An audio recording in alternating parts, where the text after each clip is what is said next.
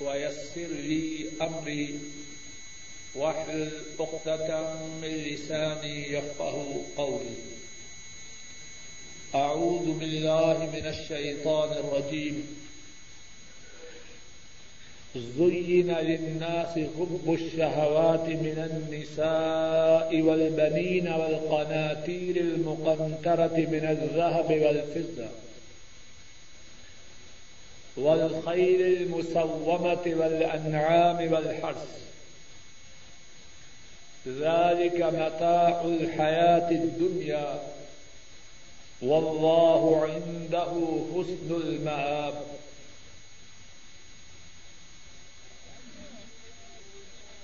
لوگوں کے لیے زینت دی گئی، شہوتوں کی محبت. لوگوں کے لیے زینت دی گئی شہوتوں کی محبت، عورتوں سے، بیٹوں سے، سونے اور چاندی کے جمع شدہ مال سے۔ نشان زدہ گھوڑوں سے، چوپایوں سے اور کھیتی سے۔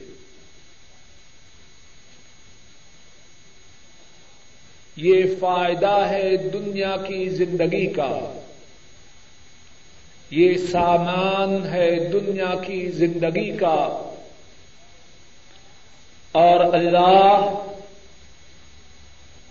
ان کے ہاں ہے اچھا ٹھکانا لوگوں کے لیے شہوتوں کی محبت کو زینت دی گئی۔ عورتوں سے اور بیٹوں سے اور سونے اور چاندی کے جمع شدہ خدانوں سے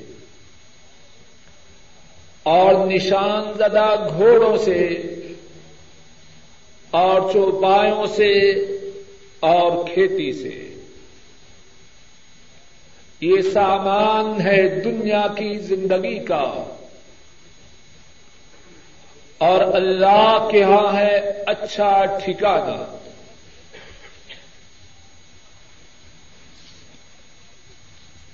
اس آیت کریمہ کے متعلق اللہ کی توفیق سے جو باتیں بیان کرنی ہیں، ان میں سے پہلی بات یہ ہے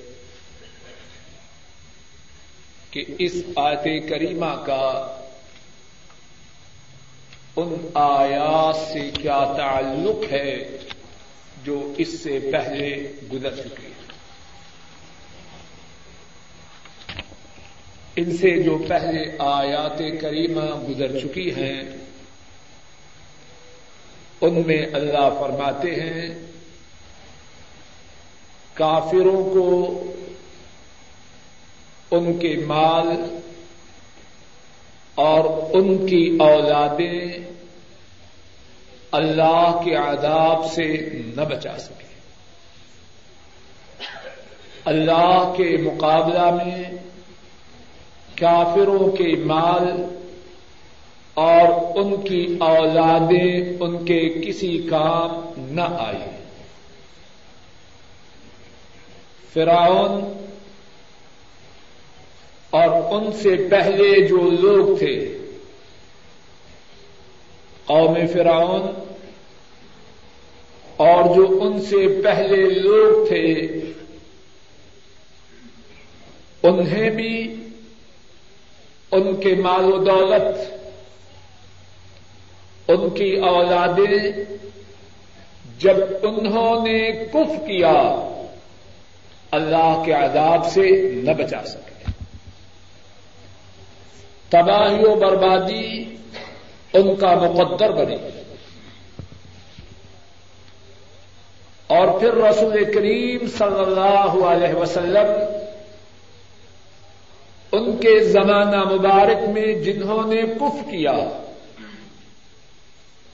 ان کا انجام بھی دنیا میں بھی برا ہوگا اور آخرت میں بھی ان کے لیے جہنم کی آگ ہے۔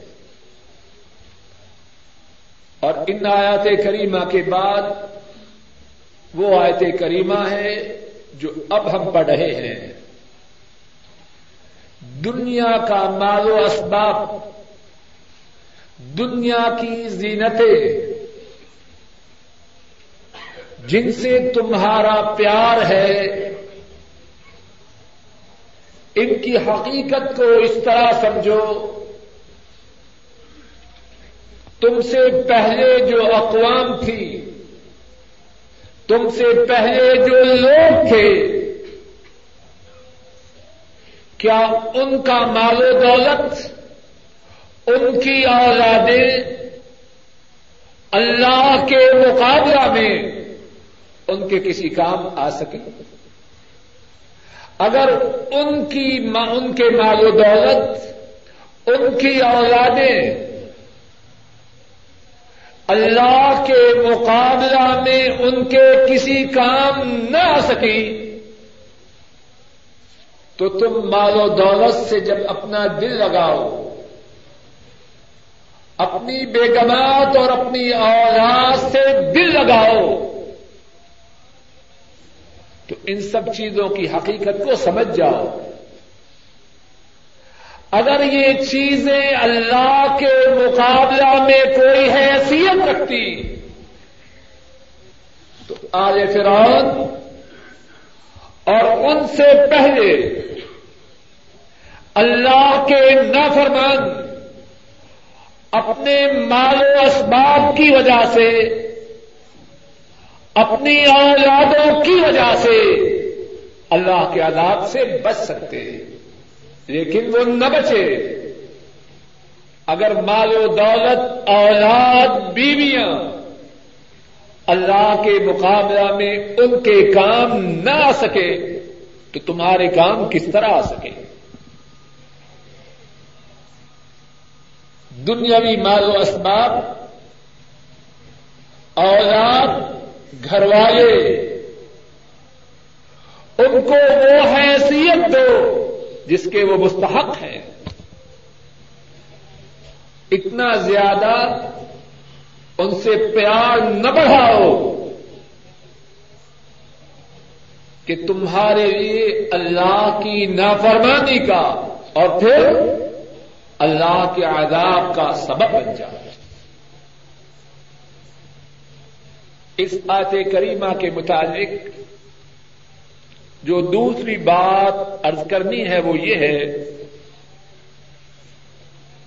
کہ اس آیت کریمہ کے جو الفاظ مبارکہ ہیں، ان کی تھوڑی تھوڑی اللہ کی توفیق سے تفسیر بیان کر دی ہے۔ فرمایا، زین للناس حب الشہوات لوگوں کے لیے شہوتوں کی محبت کو مزین کیا گیا۔ ذرا توجہ کیجیے شاید کہ اللہ کی توفیق سے میں بات کو سمجھا سکوں۔ لوگوں کے لیے شہوتوں کی محبت کو مزین کیا گیا۔ ایک ہے شہوت، ایک ہے جس چیز کی شہوت کی جائے۔ مال ہے اور ایک مال کی شہوت ہے۔ دو چیزیں ہیں یا ایک؟ بولیے، دو چیزیں۔ ایک بیوی بچے ہیں اور ایک بیوی بچوں کی خواہش ہے۔ دو چیزیں ہیں۔ یہاں کیا فرمایا گیا؟ لوگوں کے لیے شہوتوں کی محبت کو مزین کیا گیا۔ ایک تو ہے بیوی بچوں کی محبت، مال و دولت کی محبت۔ ایک یہ ہے کہ ان چیزوں کی جو طلب ہے، ان چیزوں کی جو شہوت ہے لوگ اس سے بھی پیار کرتے ہیں۔ کچھ بات سمجھ میں آئی کہ نہیں؟ جواب دیجیے ایک تو یہ ہے بیوی بچوں سے، مال و دولت سے پیار ہو۔ ایک یہ ہے کہ مال و دولت اور بیوی بچوں کی جو شہوت ہے، اس سے جو پیار ہے، وہ بھی ان کی نگاہوں میں مزید ہے۔ مثال سے اس بات کو واضح کرنے کی اللہ کی توفیق سے کوشش کرتا ہوں۔ ایک تو یہ ہے کہ آدمی کو ریال ملے۔ ایک یہ ہے کہ جو ریالوں کی محبت ہے، ریالوں کی شہوت ہے، یہی آدمی کی نگاہ میں بڑی بات بن جائے ایک ریال ہے، ایک ریالوں کی شہوت ہے۔ ریال ان کی جو محبت ہے، ایک اس کا مدین ہونا ہے۔ ایک ریالوں کے حاصل کرنے کی جو شہوت ہے، اس کا نگاہوں میں مزین ہونا ہے۔ کیا مقصد اس کا؟ کہ ریالوں کی محبت بہت زیادہ ہے۔ بیوی بچوں کی گھوڑوں کی، چوپاؤں کی، کھیتوں کی محبت بہت ہی زیادہ اور دوسرا مقصد اس کا یہ ہے کہ مراد اس سے چیزوں کی شہوت نہیں، بلکہ چیزیں ہیں۔ لیکن اللہ نے ان کے لیے جو لفظ بیان کیا، وہ ان چیزوں کی شہوت کا بیان کیا۔ اور شہوت جو ہے کسی چیز کی، یہ اچھے معنوں میں یہ لفظ استعمال ہوتا ہے یا برے معنوں میں؟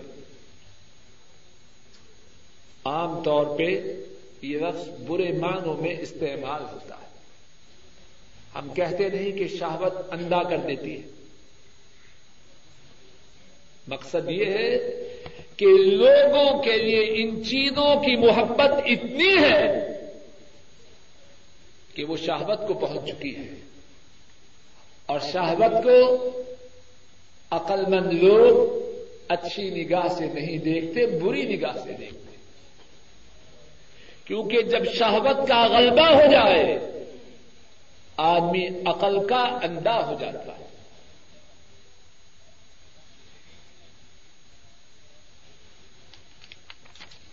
زین للناس حب الشہوات من النساء، دنیا میں جن چیزوں کی شہوت کی محبت مزین کی گئی ہے، ان سب میں سے سب سے پہلے ذکر فرمایا کس کا؟ عورتوں کا۔ کیوں؟ عورتوں کی وجہ سے مردوں کے جو فتنہ ہے، وہ سب سے بڑا فتنہ ہوتا ہے۔ حدیث پاک میں ہے، رسول کریم صلی اللہ علیہ وسلم فرماتے ہیں، حضرت اسامہ رضی اللہ تعالی عنہ اس حدیث کے راوی ہیں۔ رسول رحمت صلی اللہ علیہ وسلم فرماتے ہیں ما ترکت بعدی فتنة. اضر على الرجال من النساء.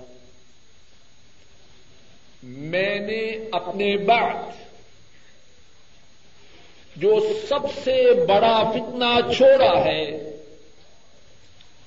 اور جس کا ضرر، جس کا نقصان آدمیوں کے لیے سب سے زیادہ ہے وہ کون سا فتنہ ہے؟ فرمایا، عورتوں کا فتنہ ہے۔ رک جائیے۔ وہ شخص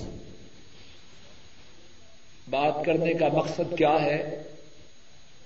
کہنے والا اور سننے والے سمجھ جائیں اور اپنی زندگیوں کے نقشوں کو بدل دیں۔ جو شخص دین کے احکامات کو چھوڑے یا دین کے کسی حکم کو چھوڑے اور کہے گھر والے نہیں مانتے، کیا اس نے اپنے بارے میں یہ گواہی نہیں دے دی کہ جو سب سے خطرناک فتنہ امت میں ہے، یہ اس کا شکار ہو چکا؟ ہے بہت سے ساتھی سمجھتے ہیں جب ہم یہ کہیں گے گھر والے نہیں مانتے، تو شاید ہم بچ جائیں گے۔ شاید ہمارے لیے یہ عذر کافی ہے، نہیں بھائی۔ ایسا کہنے سے تو اپنے متعلق خود گواہی دے رہا ہے۔ جس فتنے سے مدینے والے نے ڈرایا ہے، میں اس کا شکار ہو چکا ہوں۔ تو خطرہ میں ہے۔ دوسرے لفظوں میں، اللہ تیری حفاظت کرے، تو تباہی کی وادیوں میں داخل ہو چکا۔ سب سے پہلے،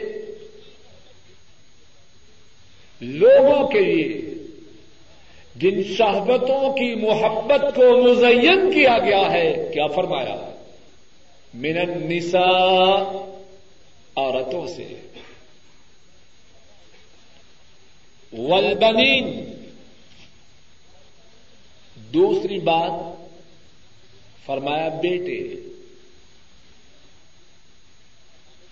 کیسے؟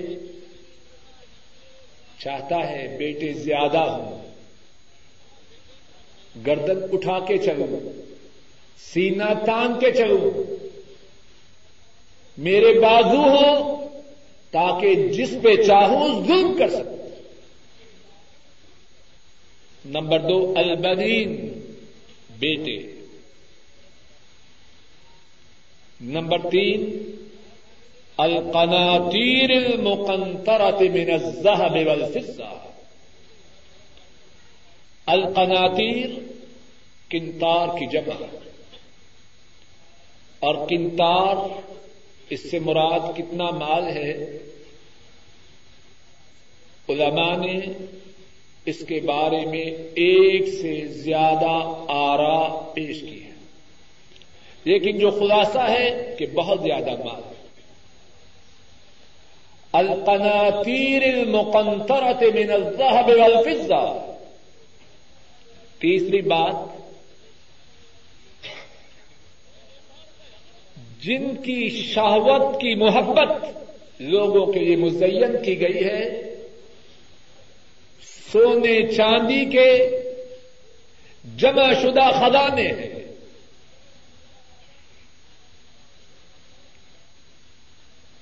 چوتھی بات، والخیر المسومہ۔ گھوڑے المسومہ۔ مسومہ کے مفسرین نے دو معنی بیان کیے ایک معنی یہ ہے، چرتے ہوئے گھوڑے۔ اب جس کے گھوڑے چل رہے ہوں، وہ اسے اپنے لیے باعث شرف سمجھتا ہے۔ عزت کی نشانی سمجھتا ہے۔ مسومہ کا دوسرا معنی یہ ہے، نشان زدہ گھوڑے۔ عمدہ قسم کے گھوڑے پانچویں بات ول انعام چوپائے، اونٹ، گائے، بکریاں۔ ان کی شہوت کی محبت اس کو بھی لوگوں کے لیے مزین کیا گیا ہے۔ ولحرس اور کھیتی۔ کھیتوں لہلاتے ہوئے۔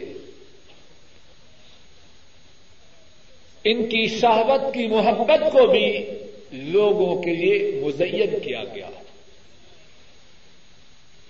ایک دفعہ پھر ان چیزوں کے متعلق غور کرتے ہیں۔ عورتیں، بیٹے، سونے چاندی کے جمع شدہ خدانے نشان زدہ گھوڑے، چوپائے اور کھیتیاں۔ ذرا بات کو سمجھیے۔ کیا ان چیزوں میں صرف شر ہی شر ہے؟ فتنا ہی فتنا ہے یا خیر بھی ہے؟ توجہ سے اس بات کو سمجھیے۔ جن چھ چیزوں کا ذکر ہے، نمبر ایک، عورتیں، نمبر دو، بیٹے، نمبر تین، سونے اور چاندی کے جمع شدہ خزانے، نمبر چار، نشان زدہ گھوڑے، نمبر پانچ، چوپائے، نمبر چھ، کھیتیاں۔ کیا ان میں شر ہی شر ہے؟ فتنا ہی فتنا ہے یا خیر بھی ہے۔ قرآن کریم میں اور احادیث شریفہ میں جو کچھ بیان کیا گیا ہے، اس سے یہ بات ثابت ہوتی ہے، ان چیزوں میں خیر بھی ہے اور شر بھی ہے۔ آئیے، ایک ایک چیز کو دوبارہ دونوں پہلوؤں سے دیکھنے کی کوشش کرتے ہیں۔ النساء عورتیں، ان میں شر بھی ہے، خیر بھی ہے۔ شر کیسے ہے؟ عورت مرد کے لیے بیوی ہو، بہن ہو، بیٹی ہو، ماں ہو۔ یا غیر محرم عورت ہو۔ عورت مرد کے لیے اللہ کی غلامی سے نکلنے کا سبب بن جائے۔ یہ عورت کتنا ہے۔ ماں کے روپ میں ہو۔ کتنی مائیں ہیں۔ بیٹا اللہ کا غلام بنتے ہوئے داڑھی رکھ لیں۔ تو فوراً کہتی ہیں، ابھی سے بوڑھے بن چکے ہو، ابھی تو میں نے تمہاری شادی کر دی ہے۔ بہت بد نصیب اور بدبخت ماں اور یہ انہی عورتوں میں سے ہے جو امت کے لیے فتنہ ہے۔ بیگم ہے اللہ کی نافرمانی کے ساز و سامان خریدنے کی ترغیب دیتی ہے۔ یہ انہی عورتوں میں سے ہے جو امت کے لیے فتنہ ہے۔ یہ شیطان کے ایجنٹ کا گھر میں رول ادا کر رہی ہے بہن ہے، بیٹی ہے۔ گندے لٹریچر کو گھر میں لانے کی فرمائش کرتی ہے اور اس پہ اصرار کرتی ہے۔ یہ انہی عورتوں میں سے ہے جو امت کے لیے فتنہ ہے اور شیطان کے ایجنٹ کی حیثیت سے گھروں کی بربادی کے لیے کوشش کر رہی ہے۔ غیر محرم عورت ہے۔ بازاروں میں، گلیوں میں دکانوں پر۔ اجنبی مردوں کے سامنے بے پردہ ہو کے نکلتی ہے۔ یہ شیطان کی ایجنٹ۔ یہ امت کے لیے فتنہ ہے۔ امت کے لیے بربادی کا سامان مہیا کر رہی ہے۔ اور یہ انہی عورتوں میں ہے۔ جن کے متعلق نبی رحمت صلی اللہ علیہ وسلم نے کم و بیش چودہ صدیاں پہلے خبر دی۔ میں نے اپنی امت میں کوئی ایسا فتنہ نہیں چھوڑا جو مردوں کے لیے عورتوں سے زیادہ غرر رسا ہو۔ یہ عورت کا ایک پہلو ہے، لیکن عورت کا صرف یہی پہلو نہیں اگر عورت اللہ کی باندی ہے، اللہ کی تابے دار ہے، اور اپنے اعزا وقارب کو، اپنے گرد و پیش کو، اپنے ماحول کو، کتاب و سنت کے مطابق بنانے والی ہے۔ تو وہ دنیا کی انتہائی قیمتی چیز ہے۔ امام مسلم رحمہ اللہ بیان کرتے ہیں، حضرت عبد اللہ عمر رضی اللہ تعالی عنہما وہ روایت کرتے ہیں۔ رسول کریم صلی اللہ علیہ وسلم نے فرمایا، الدنیا کلوہا متاع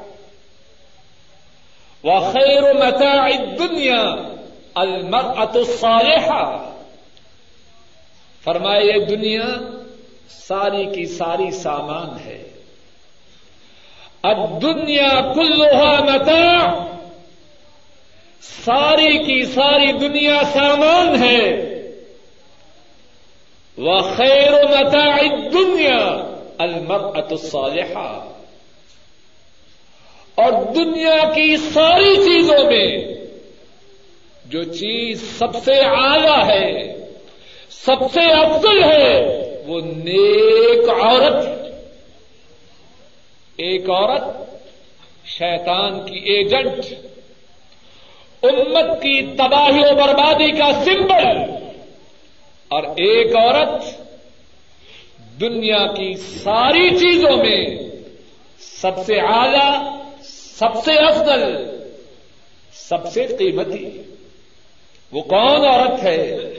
المرأة الصالحہ فرمایا، دنیا کی ساری چیزوں میں جو چیز سب سے زیادہ قیمتی ہے، وہ نیک عورت ہے۔ ایک اور روایت میں رسول کریم صلی اللہ علیہ وسلم نے فرمایا ان نظر الیہا سرت ہو وہ ان امرا آتا ہو وہ ان غاب عنها حفظته في مالها ونفسه. نیک عورت کون ہے؟ فرمایا، اس کی نشانیوں میں سے کچھ نشانیاں یہ ہیں۔ اگر خامن اس کی طرف دیکھے تو وہ خامن کو خوش کر دے۔ اگر اس کو حکم دے، اس کی اطاعت کرے۔ اور اگر اس سے کچھ وقت کے لیے دور ہو جائے، سفر پہ جائے، گھر سے باہر جائے، تو خامن کی جو امانت اس کے پاس ہے، اس کی اپنی عزت و عفت۔ اور خامن کا مال و اسباب اس کی حفاظت کرے۔ نیک عورت کون ہے؟ اس کی علامات میں سے یہ ہے خامن دیکھے تو اسے خوش کرے، حکم دے، اس کی اطاعت کرے۔ اگر کہیں چلا جائے، اپنی عفت و عصمت کی حفاظت کرے۔ خامن کے مال کی حفاظت کرے۔ عورت کے دو پیسے ایک پہلو میں وہ امت کے لیے فتنہ ہے۔ اور دوسرے پہلو میں امت کے لیے نعمت ہے۔ ایک اور حدیث پاک میں ہے۔ امام احمد، امام ابو داود امام نسائی امام ابن ماجہ اور امام الحاکم راہ محم اللہ بیان کرتے ہیں۔ حضرت ابو ہریرا رضی اللہ تعالی عنہ وہ اس حدیث کے راوی ہیں۔ رسول کریم صلی اللہ علیہ وسلم فرماتے ہیں رحم اللہ رجلا قام من الليل فصلى وعيكذ امرأته فإن نبت نضح في وجهها الماء۔ رسول کریم صلی اللہ علیہ وسلم فرماتے ہیں، اللہ اس بندے پہ رحم فرمائے۔ خوب توجہ سے سنیے۔ کون دعا کر رہا ہے؟ سب بولی وہ دعا کر رہے ہیں اللہ کی ساری مخلوق میں جن کی دعا سب سے زیادہ قبول ہوتی ہے۔ کیا ہم چاہتے ہیں کہ اس دعا کے مستحق بنے یا نہ بنے؟ جواب دیجیے اللہ اس بندے پہ رحم کرے۔ جو رات کو اٹھے اور نماز پڑھے۔ اور اپنی بیوی کو بھی اٹھائے۔ اور اگر وہ نہ اٹھے، اس کے چہرے پر پانی کے چھینٹے مارے۔ اور پھر کیا فرمایا؟ رحم اللہ امراطن قامت من اللہ ان اب ندحت فی وجہ الماء۔ فرمایا، اللہ اس عورت پر بھی اپنی رحمتیں نادل فرمائے۔ جو رات کو اٹھے اور نماز پڑھے اور اپنے خامن کو بھی بیدار کرے۔ اور اگر خامن نہ اٹھے، اس کے چہرے پر پانی کے چھینٹے مارے یہ عورت اللہ کی نعمت ہے۔ امت کے لیے، اپنے کنبے کے لیے، اپنے خامن کے لیے۔ عورت کے دو پہلو ہیں۔ ایک پہلو شیطانی، ایک پہلو رحمانی۔ اس کے بعد فرمایا، البنین، بیٹے۔ ان کے بھی دو پہلو ہیں۔ ایک پہلو یہ ہے بیٹے اللہ سے دوری کا سبب بن جاتا ہے۔ گھر میں نافرمانی کا ساز و سامان ہو کیوں ہے؟ بیٹے مجبور کر رہے ہیں۔ اللہ کی راہ میں خرچ کرو۔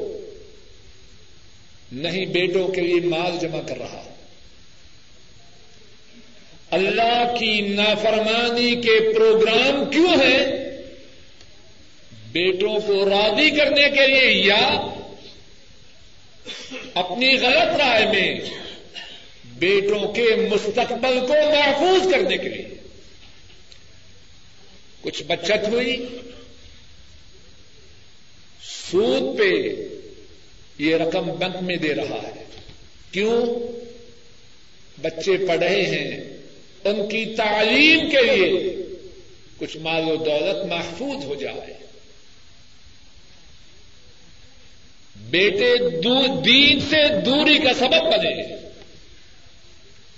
اس طرح بیٹے فتنا ہے اور قرآن کریم میں اللہ مالک الملک نے فرمایا، یا ایوہ الذین آمنوا ان من ازواجکم و اولادکم عدو لکم فاحذروه.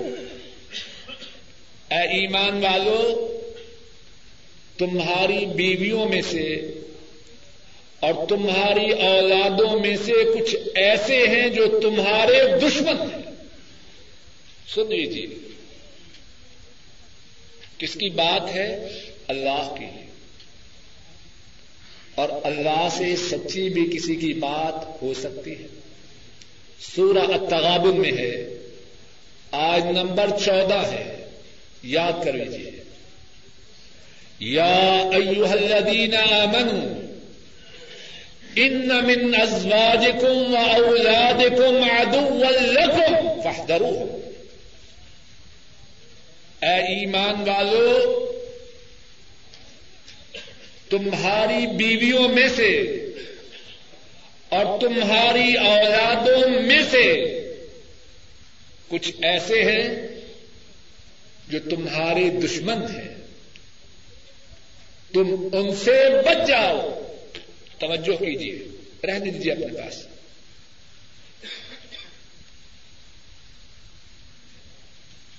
کتنی دفعہ دین کے معاملات میں ہم کمزور ہوتے ہیں۔ کہنے والا بھی، سننے والے بھی۔ خوب توجہ کیجیے اور اللہ کے فضل و کرم سے،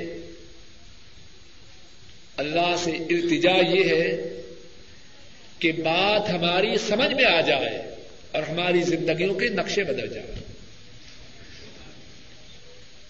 کہنے والے اور سننے والوں کی دی کہنے والے اور سننے والوں کے ہاں دین کی کمزوری کے جو اسباب ہیں، ان میں سے ایک بہت بڑا سبب یہی ہے کہ بیگماد نہیں مانتی، اولاد نہیں مانتی۔ بات ہے کہ نہیں؟ جواب دیجیے ہے کہ نہیں بات؟ اب سنیے اللہ مالک الملک کی بات۔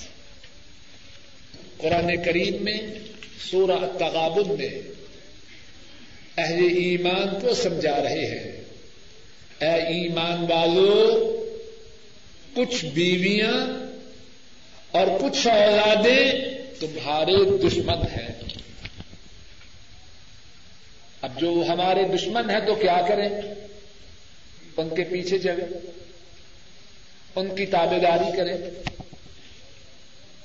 جو وہ کہیں وہ کریں۔ فاہدارو جب وہ تمہارے دشمن ہیں تو ان سے بچ جاؤ۔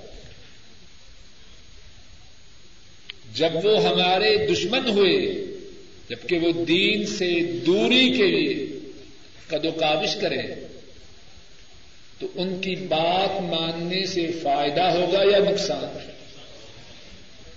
ہم نقصان چاہتے ہیں یا فائدہ؟ تو کیا کریں؟ جب وہ دین کے دشمن ہوں، ہمیں دین سے دور کرنا چاہیں، اللہ کے غلام بن جائیں اور ان سے دور ہو جائیں۔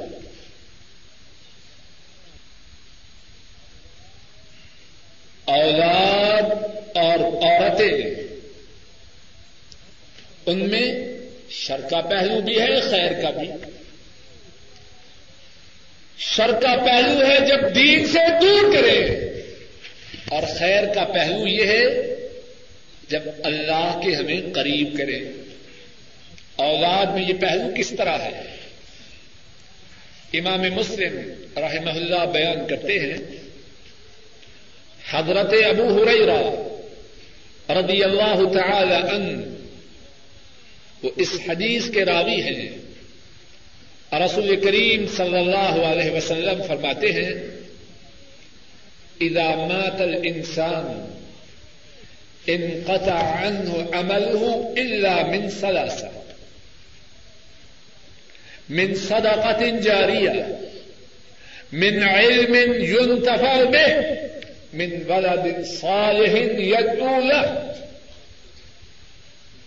رسول کریم صلی اللہ علیہ وسلم فرماتے ہیں، جب انسان مر جائے اس کے اعمال کا سلسلہ کٹ جاتا ہے۔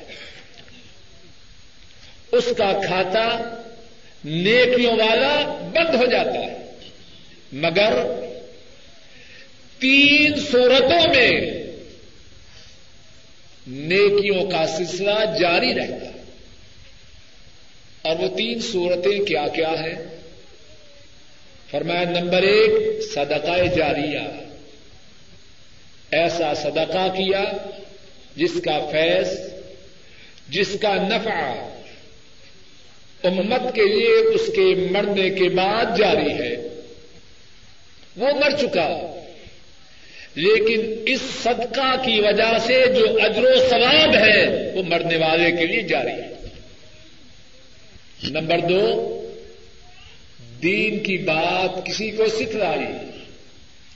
وہ مر چکا ہے۔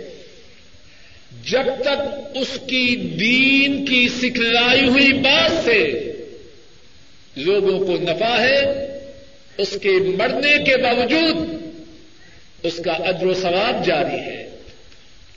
نمبر تین، مر چکا ہے۔ اپنے پیچھے نیک اولاد چھوڑی۔ وہ مر چکا ہے۔ لیکن نیک اولاد اس کے مرنے کے بعد اللہ سے اس کے لیے دعائیں کر رہی ہے۔ اس کے مرنے کے باوجود اس کی نیک اولاد کی دعا کی وجہ سے اس کے لیے اجر و ثواب کا سلسلہ جاری۔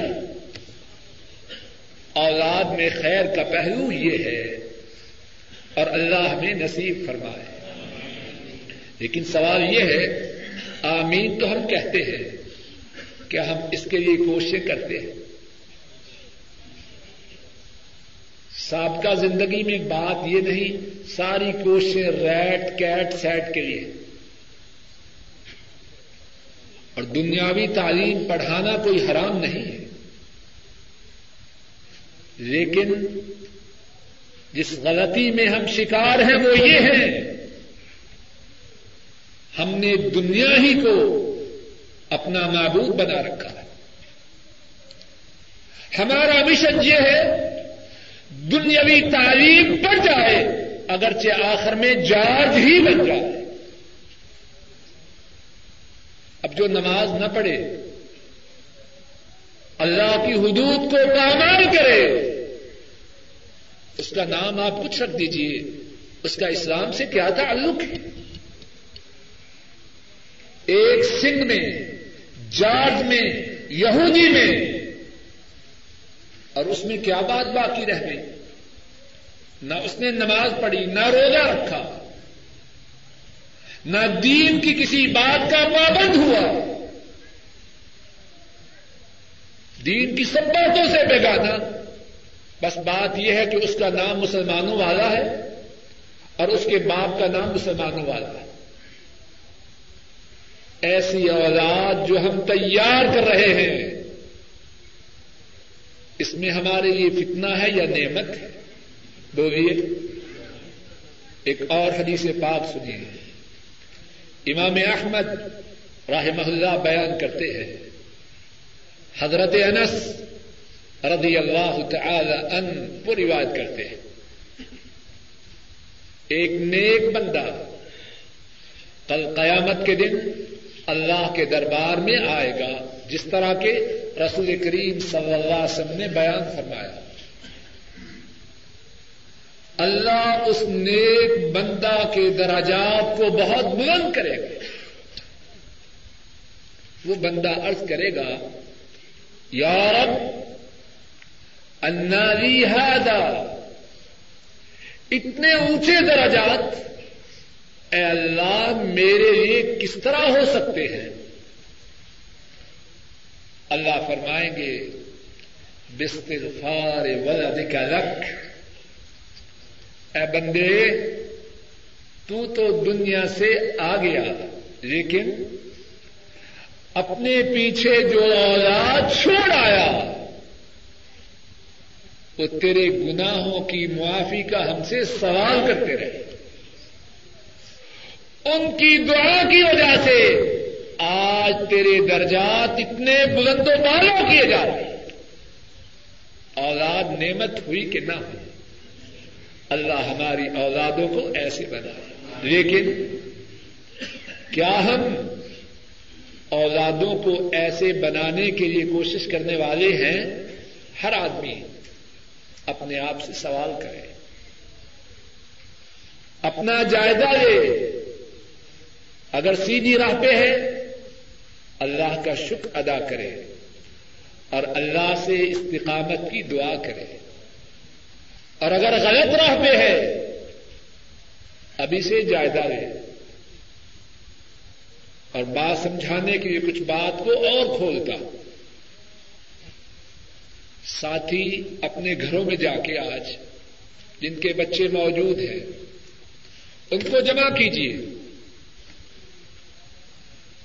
ان میں سے جو بارہ، چودہ سال کے ہیں، ان سے پوچھیے کس کس کو نماز جنازہ آتی ہے۔ اور جن کے بچے پاکستان، ہندوستان، بنگلہ دیش میں ہیں، وہ وہاں سے دریافت کرے کتنوں کو نماز جنازہ آتی ہے؟ اور اگر بچوں کو، جوان بچوں کو نماز جنازہ بھی نہ آئے تو تو نے اپنے بچوں کو اپنے لیے نعمت بنانے کے لیے کیا کچھ کیا؟ سب سے پہلے ہمارے مرنے کے بعد ہمارے لیے اللہ سے التجا کرنے کا جو موقع ہے وہ نماز جنازہ ہے۔ ہے کہ نہیں؟ کیا ہے نماز جنازہ؟ مسلمان مل کے مرنے والے سے دعا مرنے والے کے لیے اللہ سے دعا کر رہے ہیں۔ اے اللہ، اس کے گناہوں کو معاف کر۔ خلاصہ یہی ہے۔ کیا ہم نے اپنے بچوں کو اس بات کے لیے تیار کیا ہے کہ جب ہمیں ضرورت ہوگی ان کی دعا کی، وہ ہمارے لیے دعا کرے۔ ہر آدمی اپنا اپنا جائزہ لے۔ تو بات یہ کہہ رہا ہوں، عورتوں میں، اولاد میں، بیٹوں میں دو پہلو ہیں۔ فتنہ کا پہلو بھی ہے اور خیر کا پہلو بھی ہے۔ اور جن کی اولادیں، جن کی بیویاں اپنے اندر فتنہ کا پہلو رکھیں، کیا کرے ان سے بچ کے رہے اور جن کی اولادیں، جن کی عورتیں ان کے لیے نعمت کا سبب ہو، وہ اس نعمت پر اللہ کا شکریہ ادا کرے اور اللہ سے دعا کرے کہ اللہ اس کی اس نعمت کو ضائع نہ کرے۔ اللہ خالق الملک اپنے فضل و کرم سے ہماری اولادوں کو، ہماری بیویوں کو ہمارے لیے نعمت بنائے، ہمارے لیے فتنہ نہ بنائے، اور ہمیں اپنے والدین کے لیے، اپنی اولادوں کے لیے، اپنے گھر والوں کے لیے نعمت بنائے، ہم کسی کے لیے فتنہ نہ بنائے۔ اے اللہ، اپنے فضل و کرم سے ہمارے گناہوں کو معاف فرما۔ اے اللہ، جو ٹھیک بات کہی اور سنی گئی ہے۔ اے اللہ، اس بات کو قبول فرما۔ اے اللہ، کہنے اور سننے میں جو غلطی ہوئی ہے، اے اللہ، اس کو معاف فرما۔ اے اللہ، ہم آپ کی توفیق سے قرآن کریم کے سمجھنے کے لیے، سمجھانے کے لیے آپ کی توفیق سے یہاں جمع ہوئے ہیں۔ اے اللہ، ہمارے آنے کو قبول فرما۔ اے اللہ، ہمارے آنے کو، ہمارے گناہوں کی معافی کا سبب بنا۔ اے اللہ، اپنے تقرب کا ذریعہ بنا۔ اے اللہ، پریشانیوں کی دوری کا سبب بنا۔ اے اللہ، بیماریوں کی دوری کا سبب بنا۔ اے اللہ، مرتے دم تک قرآن کریم کے سمجھنے اور سمجھانے کی مجالس میں شرکت کی توفیق عطا فرماتے رہے اے اللہ، اپنی اس نعمت سے ہم ناکاروں کو، ہم نکموں کو، ہم نالائکوں کو، ہم کمزوروں کو اپنی اس نعمت سے ساری زندگی محروم نہ کرنا اے اللہ، ہمارے ماں باپ پہ رحم فرما۔ اے اللہ، ہمیں اپنے ماں باپ کے لیے نعمت بنا۔ اے اللہ، ہمیں اپنے ماں باپ کے لیے نعمت بنا۔ اے اللہ، ہمیں ان لوگوں میں شامل فرما، جو اپنے ماں باپ کی نیکیوں کے جاری ہونے کی صورت ہوتی ہے۔ اے اللہ، ہمارے والدین میں سے جو فوت ہو چکے ہیں، ان کے گناہوں کو معاف فرما۔ اے اللہ، ان کے دراجات کو بلند فرما۔ اے اللہ، ان کی قبروں کو جنت کی باغیچہ بنا۔ اے اللہ، ان کے گناہوں کو معاف فرما۔ اے اللہ انہیں اعلی میں داخل فرما۔ اے اللہ ہمارے بوڑھے ماں باپ میں سے جو زندہ ہیں، ان پہ رحم فرما۔ اے اللہ ان کی بیماریوں کو دور فرما۔ اے اللہ ان کی پریشانیوں کو دور فرما۔ اے اللہ ان کی نیک حاجات کو پورا فرما۔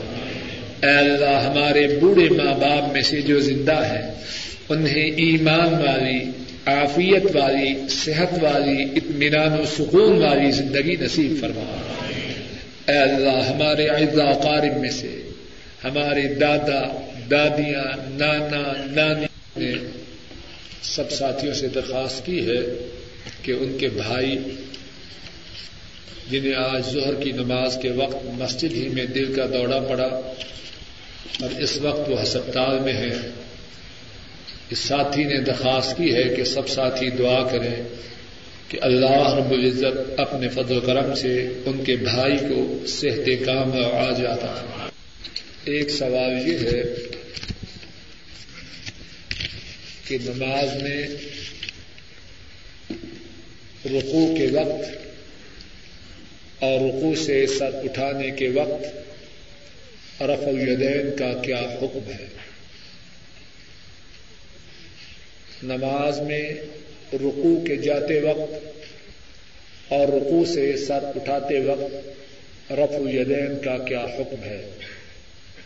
صحیح بخاری میں حدیث ہے، حضرت عبداللہ ابن عمر رضی اللہ تعالی عنہما بیان کرتے ہیں رأيت رسول الله صلى الله عليه وسلم إذا قام في الصلاة رفع يدي حتى يكون حز منكبيه وكان يفعل ذلك حين يكبر للركوع، ويفعل ذلك إذا رفع رأسه من الركوع، ويقول سمع الله لمن حمده ولا يفعل ذلك في السجود. عبد اللہ ابن عمر رضی اللہ تعالی عنہما بیان کرتے ہیں میں نے رسول کریم صلی اللہ علیہ وسلم کو دیکھا۔ آپ جب نماز میں کھڑے ہوتے، اپنے دونوں ہاتھوں کو اپنے کندھوں تک اٹھاتے ہیں۔ اس طرح۔ اپنے دونوں ہاتھوں کو اپنے دونوں کندھوں تک اٹھاتے، جب نماز کے لیے اللہ اکبر کہتے وکان یف الزار کا ہی نہ یو خبر آپ جب رکو کے لیے اللہ اکبر کہتے، اس وقت بھی اپنے دونوں ہاتھوں کو اسی طرح اٹھاتے۔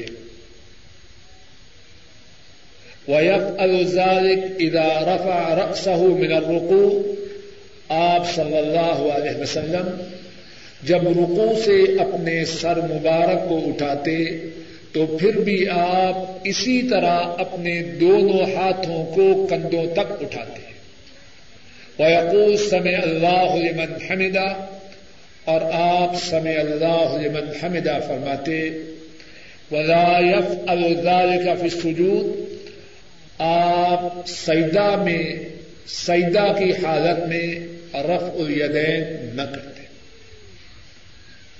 اب یہ حدیث صحیح بخاری میں ہے۔ اور اس کے روایت کرنے والے حضرت عبداللہ ابن عمر رضی اللہ تعالی عنہما ہیں۔